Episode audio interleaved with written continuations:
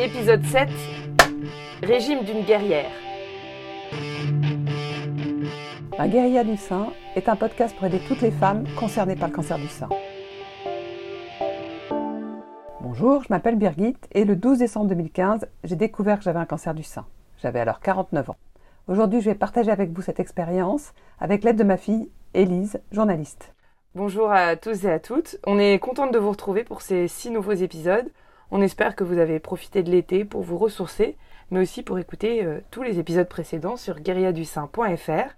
Dans ce septième épisode, nous allons parler de l'alimentation pendant les traitements et de son implication tout au long de la guérilla. Quel régime adopter pour une guerrière? On va parler de la façon de réduire les effets secondaires de la chimio et de limiter la prise de poids, car bien gérer ce que l'on mange peut avoir des répercussions positives.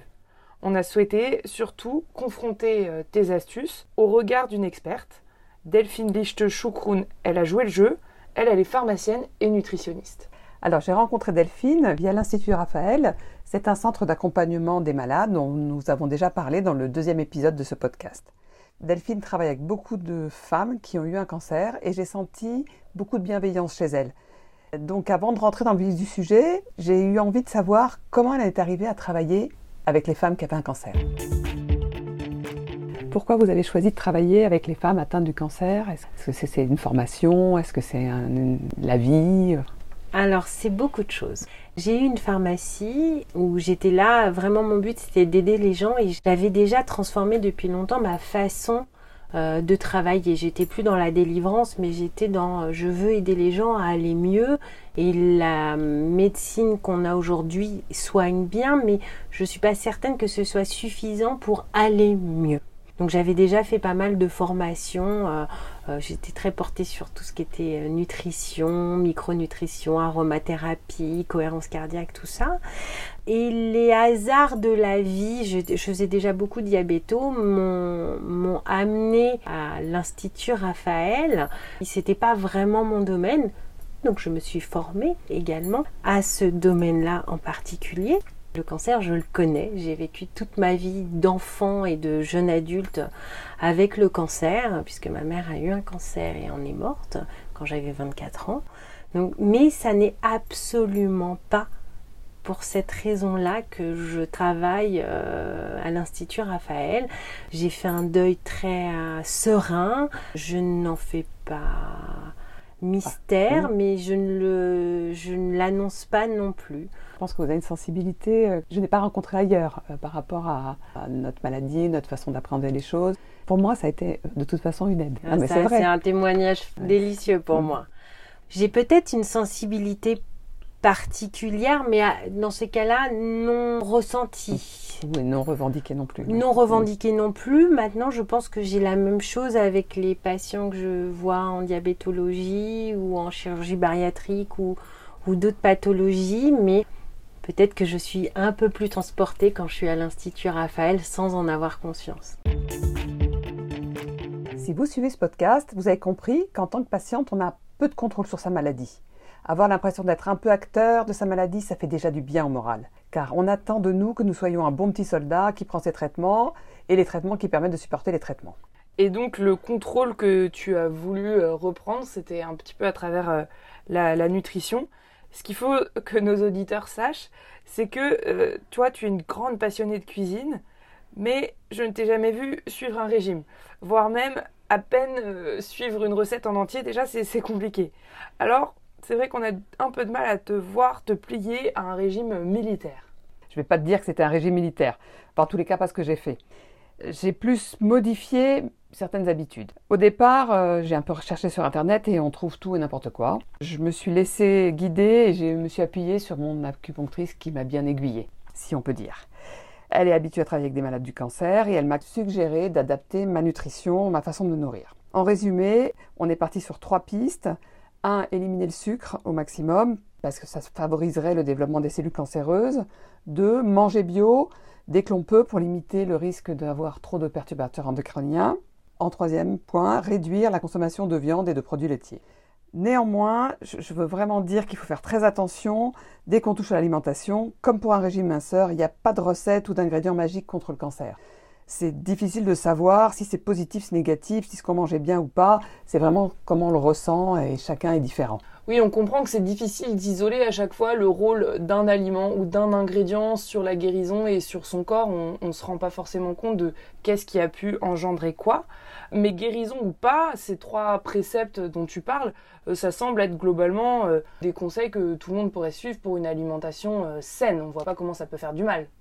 Oui, oui, justement, c'est pas pas aussi simple que ça n'y paraît parce que les connaissances évoluent et en tant que patient, on n'a pas forcément accès à toutes les informations et on n'est pas tout à fait capable de faire le tri sur l'état des connaissances. On n'est pas des médecins ni des experts. Si on prend le sucre, par exemple, moi pendant les chimios, j'avais presque complètement arrêté. Une des rares exceptions que je m'autorisais, c'était la petite pâtisserie euh, juste après les chimios, celle qui réconforte. Mais je culpabilisais en pensant que ça nourrissait mes cellules cancéreuses. Finalement, c'était une mesure un peu trop drastique et ça, euh, je l'ai compris en en discutant avec Delphine Nichte-Choukroun. En ce qui concerne le sucre et le cancer, on dit que le sucre nourrit les cellules cancéreuses. Vous en pensez quoi? Alors c'est vrai, quand on, fait euh, des examens radiologiques, on voit que les cellules cancéreuses se nourrissent euh, violemment euh, du sucre. C'est vrai. Donc on s'est dit il y a quelques années, euh, puisque c'est ainsi, on va arrêter de consommer du sucre comme ça. Les cellules cancéreuses ne pourront pas fabriquer des petits vaisseaux pour bien s'imprégner, bien rester en place. Et puis en fait, on s'est aperçu que euh, les cellules cancéreuses faisaient des dérivations et allaient se nourrir d'autres substrats pour faire ces fameux petits vaisseaux. Donc finalement, on s'est privé du sucre et du bien-être que pouvait amener le sucre. Le bien-être, mais aussi et surtout l'énergie dont on a besoin pendant les traitements. On s'en prive.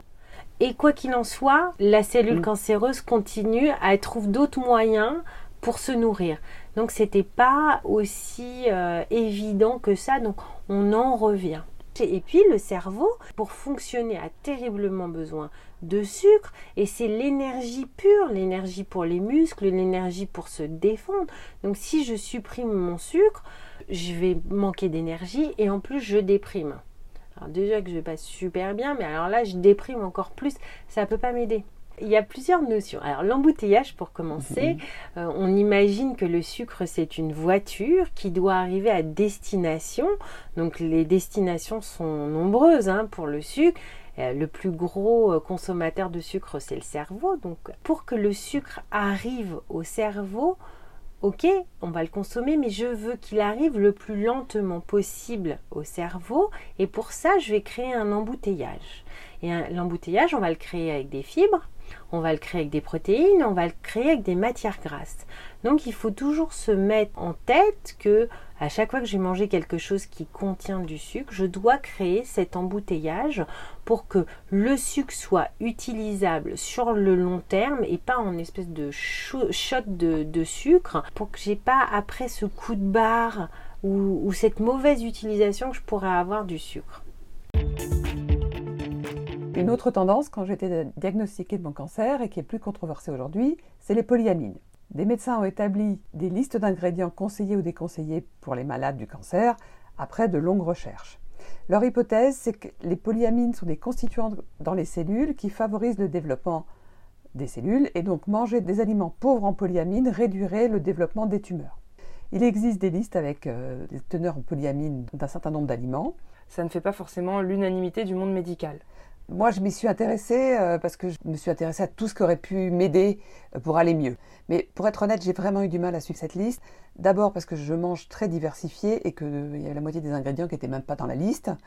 Moi, j'aime manger les fruits et légumes de saison. Et puis, à certains moments, avec cette liste, c'était compliqué. Il y avait juste deux, trois trucs et ça, ça m'allait pas. La seule chose que j'ai suivie à la lettre, c'est de ne pas manger de pamplemousse parce qu'en fait, ils élimineraient les effets du produit de la chimiothérapie. Et ça, c'est euh, quelque chose qui est euh, plus largement euh, connu dans le monde médical et dont on t'a parlé aussi à l'hôpital. En parlant de chimiothérapie, on a évoqué dans l'épisode 4 l'artillerie lourde qui était consacrée, l'alimentation juste avant une chimio pour aider à mieux supporter les effets secondaires, très concrètement à ne pas avoir de nausées, à ne pas vomir. Ça, c'est quelque chose sur lequel toi, tu as énormément travaillé. Oui, alors là vraiment, ça a été mon leitmotiv. Ça m'a bien aidé aussi. C'était un petit peu dans mon process, dans ma procédure pour aller faire des chimios. On m'a suggéré de suivre un régime de légumes cuits dans les deux jours qui précèdent la chimio. C'est une espèce de jeûne. Vous trouverez une copie de ce que j'ai suivi sur le site, ainsi que des recettes pour essayer de se faire plaisir, que j'avais écrit à l'époque. Je ne peux pas dire si c'est grâce à ce régime que je n'ai pas eu trop de nausées, parce que je l'ai suivi euh, les sept fois avant les chimios, et je vous avoue que je n'avais pas vraiment envie de faire le test sans le suivre. Rien n'est scientifique dans tout ce processus, mais on va dire que ça me faisait du bien. C'était un peu une préparation physique et psychologique avant l'épreuve de la chimio. Mais voici un autre conseil qui nous a été livré par la nutritionniste invitée dans cet épisode, Delphine Lichtechoucroun. Ce qui est encore plus intéressant, c'est les quelques jours, voire les quelques semaines avant la chimio, de bien se nourrir en protéines pour fabriquer du muscle, pour ne pas subir la dénutrition qui a un impact très défavorable dans la suite du traitement et la suite de la guérison. Donc ce qui est intéressant, c'est les quelques jours, quelques semaines avant la chimio, me charger en protéines. En effet, les deux jours avant la chimiothérapie, diminuer tout ce qui est difficile à digérer, dont fait partie la protéine, euh, dont vont faire partie les fibres, le gras, une diète ou un jeûne, ça ne veut pas dire arrêter de manger. Ah non, j'ai mangé moi. ça veut dire manger plutôt liquide, des bouillons de légumes, des choses faciles à digérer et surtout boire beaucoup. Et le matin de la chimiothérapie, boire aussi beaucoup et éviter de manger tout ce qui est très riche. On est plus là-dedans que dans le jeûne où on imagine on boit pas, on mange pas. Il n'est pas question de ne pas se nourrir, il est question vraiment d'alléger la ration. À noter. Les protéines, pas n'importe lesquelles, on est d'accord? Non, les protéines, celles que vous arrivez à manger, celles qui vous font envie. Je fabrique du muscle grâce aux protéines et je stimule mon système immunitaire. J'en ai besoin. Ah, ça a plein d'autres vertus, hein, les protéines. Mais là, dans le cas du cancer, du traitement, c'est ça qui est important on parle de protéines, euh, c'est les nutriments qui sont importants, mais dans l'alimentation euh, et le cancer, il n'y a pas que ça. Vous avez eu, euh, toi et Delphine, une conversation sur le bio, parce que ça aussi c'est un sujet récurrent quand on a un cancer. Tu l'as dit, l'idée c'est d'éviter les perturbateurs endocriniens. Écoutez, c'est une confrontation qu'on a trouvée intéressante. Dans les conseils que j'ai reçus, c'est il faut manger bio. Euh, moi, j'ai pas appliqué ça à 100%, j'ai mangé raisonné, plutôt de saison que bio. Je suis tout à fait d'accord. Bio n'est pas gage de, santé à tout prix. Ça ne veut pas dire pas de pesticides. Hein. L'industrie traditionnelle, l'agriculture traditionnelle va utiliser jusqu'à 350 pesticides différents. L'agriculture bio, c'est quand même 40. Ce qui est de plus important, c'est d'augmenter sa consommation de fruits et légumes. Ça, c'est un facteur protecteur. Mm. Ça, c'est intéressant. Il y a plein d'études hein, qui disent, euh, pour certains cancers, dont, la prostate, que même de consommer des légumes pas bio, un peu toxiques, de pays européens pas géniaux, ça apporte quand même plus de bienfaits de les consommer que de ne pas en consommer du tout. Plus vous consommez bio et frais, ça, c'est intéressant parce que les, fruits et les légumes bio pourrissent plus vite. Hein. Et il y a des mycotoxines, donc tout ce qui est pourri est très toxique et cancérigène. Les meilleurs conseils que j'ai à vous donner, c'est de manger frais, de saison ou alors même congelé, bio quand c'est possible, français quand c'est possible, mais bio du Guatemala, ça n'a pas d'intérêt. Hein. L'empreinte carbone, est-ce que c'est vraiment bio? Donc c'est pas si clair que ça. Et il faut que ça convienne à toutes les bourses également. En fait, quand c'est bio de saison, on s'en sort pas trop mal. Ah, même des fraises bio de saison, c'est raide. Hein. Quand même, les gens euh, perdent leur travail euh, mm. souvent quand ils sont en traitement, ils ont moins de revenus. Au minimum, se référer peut-être au calendrier de l'année des fruits et légumes vraiment à consommer bio.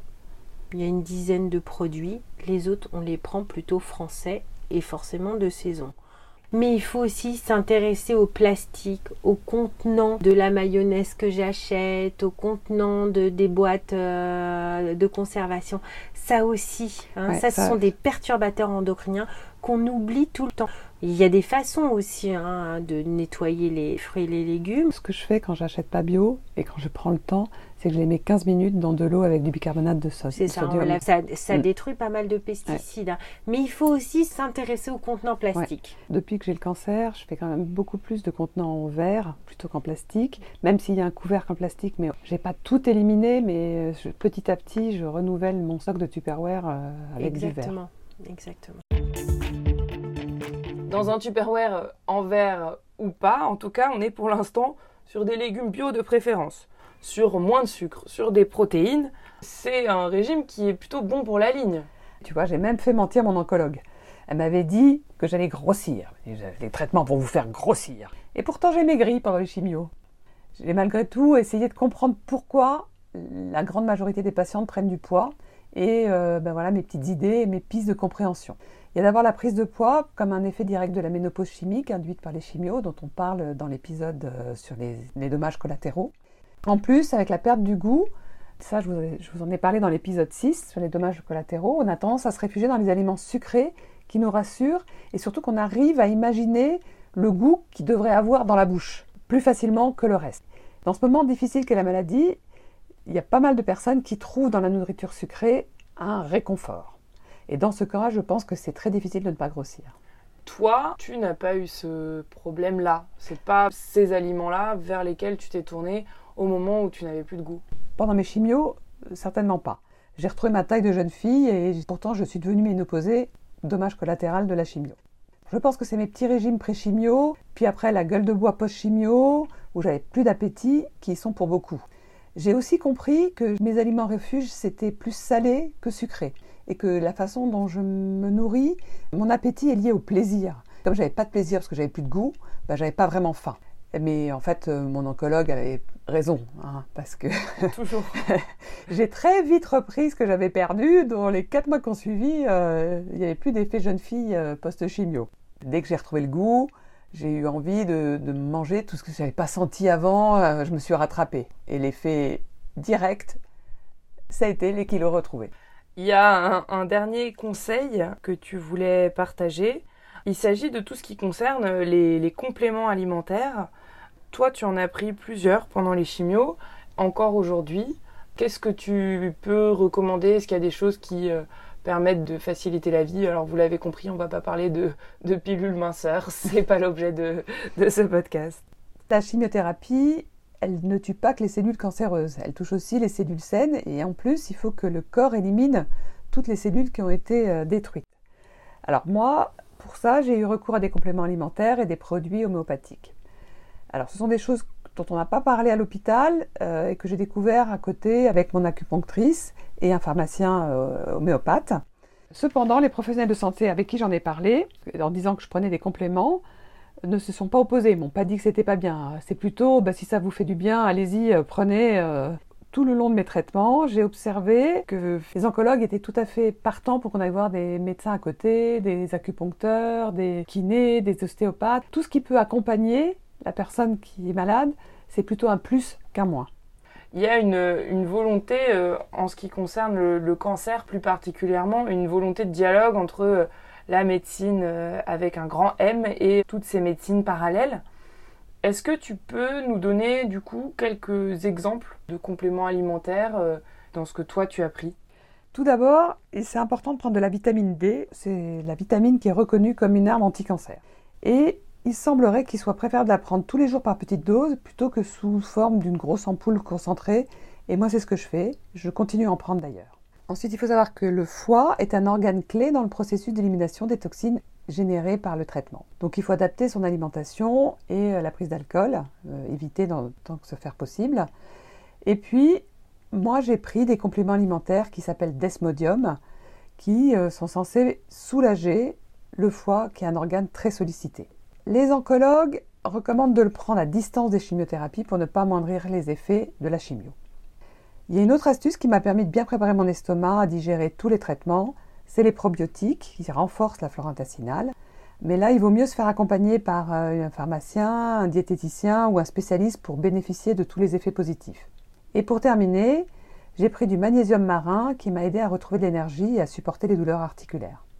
Toi, tu t'es euh, largement quand même euh, ouverte à toutes ces médecines parallèles, des choses que tu faisais pas forcément avant, à chaque fois en complément des traitements médicaux euh, disons, euh, dur, en tout cas euh, traditionnel. C'est vraiment le cancer qui a changé ça un petit peu Ah, complètement. J'étais pas réfractaire, mais je me sentais pas en avoir besoin avant. Mais là, je n'ai pas hésité à creuser toutes les pistes qui pouvaient me soulager. J'ai fait des jeûnes, comme je l'ai dit, j'ai vu une acupunctrice, j'ai pris des compléments alimentaires, j'ai aussi pris des pilules homopathiques pour soulager les douleurs et renforcer mon immunité.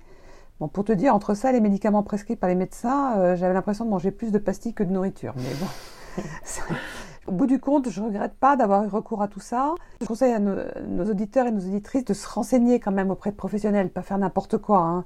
Il faut aller voir un pharmacien, des gens qui sont pro-homéopathie, d'anciens malades qui peuvent vous raconter, dire ce qui leur a fait du bien, mais il ne faut pas partir en prenant tout et n'importe quoi euh, et se nourrir de médicaments au lieu de bons aliments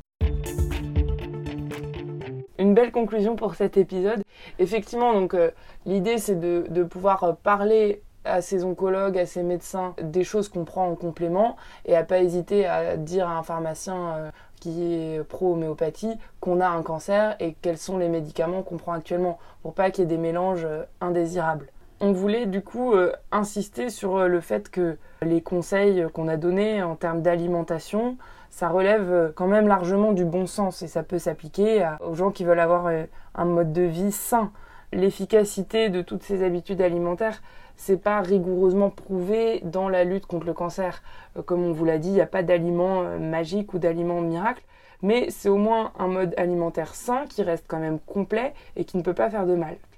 On abordera dans le prochain épisode la radiothérapie, car après les chimios, ce n'est pas terminé, ça continue.